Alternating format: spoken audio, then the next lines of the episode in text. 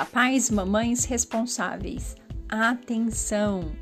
Trabalhar a leitura buscando sempre um significado para o que foi lido é muito importante para a formação de um bom leitor.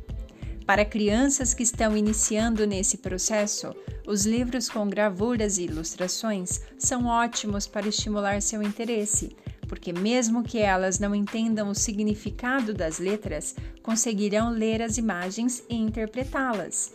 Você pode e deve contar a história em voz alta, mostrando as páginas para auxiliar no desenvolvimento do vocabulário. Pode-se começar lendo com a criança, primeiramente frases mais curtas, depois um pouco mais longas, uma história, um conto, uma fábula e o mais importante, perguntar para ela o que entendeu do texto que foi lido, sem corrigi-la, mas conduzindo-a, levando-a a pensar refletir, questionar.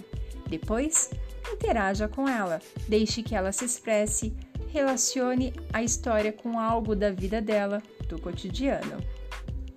Obrigada e até a próxima!